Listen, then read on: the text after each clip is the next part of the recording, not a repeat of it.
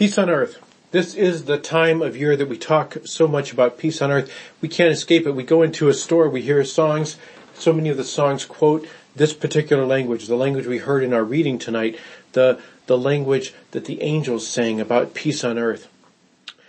And I don't know, maybe some of you feel that way. Maybe some of you just kind of glided in here. You just, just kind of, just, just, uh, just were transported in, sailing on a, Uh, on a sea of positive emotions and calm and peace and maybe that's you and if it is you then you can tune out the rest of my message because I don't have anything to tell you. In fact, maybe you've got something you could tell me because I think a lot of us, certainly I, have felt frazzled for most of this month. I think for a lot of people, December was a frazzling month. I mean, it began with the earthquake and the earthquake uh, with the the cleanup and I know some people had more to clean up and some people had less but you know if you didn't have the earthquake to deal with then then maybe you were one of the lucky people who got to have uh, a week of babysitting your kids uh, because the schools were closed. It's been a, a, busy month and then on top of that we had the aftershocks.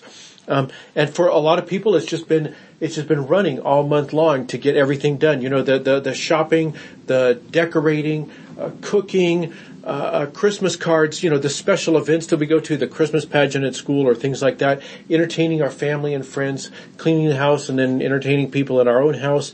Um, and, and we've had, we've been dealing with all those things and so we just kind of feel frazzled. For other people, it's not so much frazzled as just kind of, just not really feeling the Christmas spirit. I mean, it's not that we're the Grinch. We're not, we don't dislike Christmas. It's just that it's so hard to get into the Christmas spirit because, because every Christmas reminds us of the first Christmas after the divorce. Every Christmas reminds us of that loved one who has died and Christmas reminds us so much of them. Maybe Christmas reminds us of that miserable December when we practically lived in the hospital.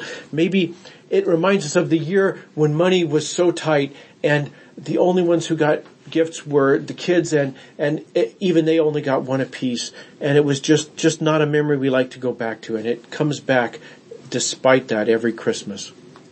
Maybe for some people, these things aren't memories. This, this is present reality. This is the year that finances are difficult. Or, or, or this is the year that your health just went south on you. This is the year that a loved one passed away. This is the year that that relationship that you had hoped so much for broke up. So maybe for you you're frazzled or maybe you just aren't feeling the Christmas spirit. And then we read this passage about shepherding and peace on earth and maybe Maybe for shepherds it is easy. I don't know. I, I don't know anything about shepherding, but it seems like it would be, it would be easy. It would be kind of a relaxing time off. There wouldn't be a, a busy calendar. There wouldn't be so much to do. Uh, it just seems like shepherding would be peaceful and calm. You know, um, you know, I, I, understand, you know, they're there for a reason. I suppose once in a while there'd be something you had to deal with. There'd be a little bit of excitement. Maybe there'd be a, um, a, predator would come and try and snatch away a, a, sheep or, or maybe sheep rustlers or whatever, whatever they've got in the way of, you know, I don't know, rustling, whatever the word is. Somebody tries to steal the sheep.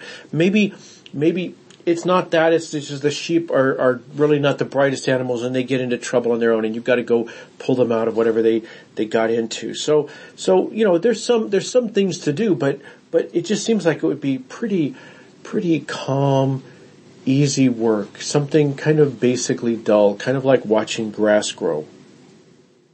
And maybe it was. Maybe, maybe being a shepherd really was uh, relaxing work Except this night an angel shows up and we read the radiance of the Lord's glory shone around them. Now, I don't know about you, maybe that's hard to imagine. It is, it is hard for me to imagine what that would look like. I mean, I suppose one of the things we think about is that it's a, it would be kind of like the Northern Lights, right? We've seen the Northern Lights and, and we think, well, okay, it would be some, some nice pretty lights up in the sky and, and so it would be something like that.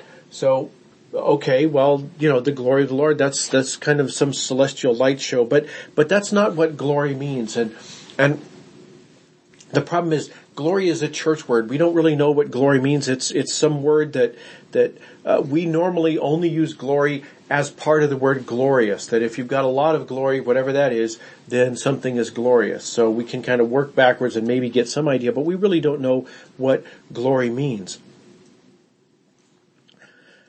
But the best way to understand glory is to understand a different word, and unfortunately it's a church word too. It's the word holy, and, and we don't know what holy means. I mean, we at least have an idea what holy means. We know that holy has something to do with, with better than, because people say, you know, you're being holier than now, you're, you're acting better than me, you're, you're trying to, to set yourself up as being something special.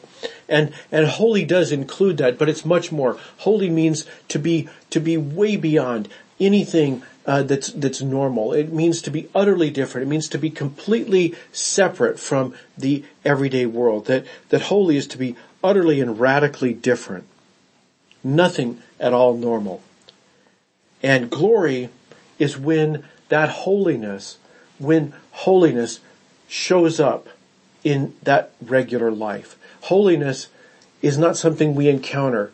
And when we do, that is the glory of the Lord when holiness appears and gets in your, gets in your face. So I, I was trying to think of what's what's a what's an example of this? What's an example we understand from ordinary life? And this is the best example I could think of. You know, you, you think about a cop car, right? A cop car is kind of a holy car. We all know about cars. We know what cars are like. Um, we we drive cars. A lot of us. We understand we understand cars, but a cop car is is a different kind of car. It's a utterly different from from ordinary cars because, you know, it's got the paint job, it's got the little writing on the side, you know, it's got that, it's got the light bar on top, we understand that, but that's not the only differences. I mean, it's got a different power plant, it's got a different suspension, shocks, it's got different brakes, Cop cars are different. They've got all kinds of fancy radios inside. You know, the driver's got the little spotlight on the side that he can point at things. They got that funky bumper up in the front that they can shove things around with. They got like a shotgun in the, in the trunk and, you know, fancy radios. Uh, cop cars are holy cars. They're, they're different from the ordinary type of car. So that's what holy is. And glory is when that holy car appears in your rearview mirror with the lights going on and off. And he's telling you to pull over. That's glory. That's the emotion that glory generates. That's what the shepherds would have felt out on that hill that night when the glory of God surrounded them. Now, when people see a cop in the rearview mirror, they generally respond in one of two ways. Maybe you've had this feeling. The first one is you just hope he didn't see whatever it was you just did. And you're thinking, well, you know, maybe I got the speed down under the limit before, before the radar kicked in or something like that. You're kind of thinking, you're thinking that hopefully he didn't see me. And that, that feeling is called guilt. That when we, when we experience that feeling of, oh, I hope he didn't catch me, that feeling is guilt. But there's another feeling that sometimes we feel is, is we say, I wish he would have picked on someone who is worse than me, right? Why pick on me, right? I'm, I'm sitting here in my car, I'm waiting for him, you know, there, he's back there in the car doing whatever it is for like 10 minutes you know, he's pulled me over and now we just are going to sit here on the side of the road forever while he does whatever he's doing back there. You know, he's finishing the chapter of his book or whatever it is. So he's, he's there and you have time to stew and you get more and more resentful. You start to feel very frustrated that he should be out doing something useful. He should be getting the bad guys instead of me because I'm just an honest citizen. How about, you know, if you do something about the crime wave in our city, you know, why don't you go catch real bad guys instead of honest citizens? And so uh, one of those two feelings is, is very typical when you encounter the glory of the policeman there in your rearview mirror. And my guess is the shepherds felt that way too. That they, they maybe they felt maybe they felt convicted. Maybe they were aware of some particular guilt that they had. That they they they knew they had done something wrong. I don't know what. Like I said, I think shepherding sounds like a pretty basic job, but but you know not a lot of you know uh, things to do wrong there, but maybe they felt guilty somehow. Um, uh, maybe what it was was they were resentful, but they felt guilty because you're not supposed to be resentful toward God or something like that. I don't know. I don't know what it was, but maybe they were resentful and that's uh, re- guilty, and that's why they were terrified that they felt like they'd been caught. But maybe they were resentful. Maybe their real feeling was, I feel resentful because they're thinking, why doesn't this angel go over one of the real problems on this planet? Why go after me? I'm an honest shepherd. I'm out here in the field. It's not great work, but I'm doing it. I'm doing it as good as I can. It's night. I'm doing my job. I don't know why the why the angel has to bother me. You know, if you want to do some real good in this world, why don't you, why don't you take on one of the bad people? You know, like, like Augustus, right? The, we began our, our lesson with Augustus, Caesar Augustus. You know how much trouble he causes every time he decides we need a census or, or, or other things? You know how much money he takes out of our country? How about him? Or maybe Quirinius or, or the whole corrupt establishment, the Roman army that's occupying our country. How about if you go after somebody who really deserves it? Maybe that's the way the shepherds felt. And honestly, I think we would too. And, and we, we would if, if the glory of the Lord appeared in our life as palpably as it did for them. If, if we felt about God's presence, God's, God's glory, the way that we feel about a cop in the rearview mirror, we would probably feel one of those two ways. We would either feel guilty or we'd feel resentful. Maybe the, maybe what we'd feel is guilt, right? Maybe you'd be aware of something that you hoped he didn't see, or maybe you had hoped that he would not see, but apparently he did. You're, you're aware of something. The reason that your marriage ended, you know, the business at the previous job, you know, they, they never, you know, said anything and they didn't press charges, but you know, it was time to move on and so you did and you tried to put it behind you, but, but, you know, you don't feel good about it. Or, or maybe it's spring break in your junior year. Maybe it's, it's the history in your web browser. Maybe it's those things you pay cash for. Maybe it's the place in the garage where you hide the stuff. And if that angel appeared, you'd think, man, I am so busted. But some of us, we might feel the other way. We, we might feel resentful. We might say, why doesn't he do his real job instead of bothering me? You know, there's people who are causing real heartache in this world. Why doesn't he do something about them? I'm just trying to, to keep my life together. I'm just trying to keep everything working.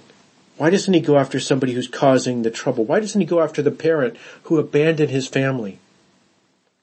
Why doesn't he go after the parent who abandoned their family?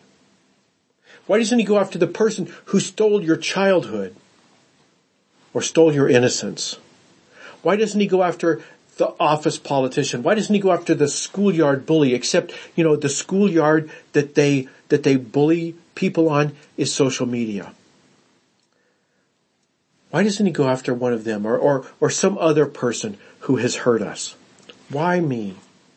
Why not punish the people who've actually done something wrong? But what does the angel say?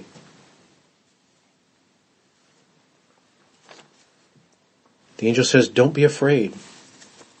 The angel says, I bring you good news that will bring great joy to all people the Savior, yes, the Messiah, the Lord, has been born today in Bethlehem, the city of David, and you will recognize him by this sign.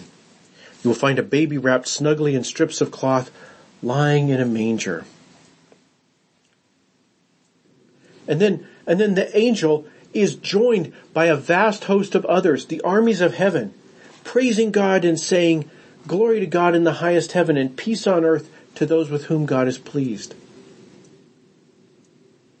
the angel of the Lord who, who gives us that glorious feeling, the, the tingly hair standing on end feeling all by himself. He is suddenly joined by the armies of heaven, the vast horde of heaven.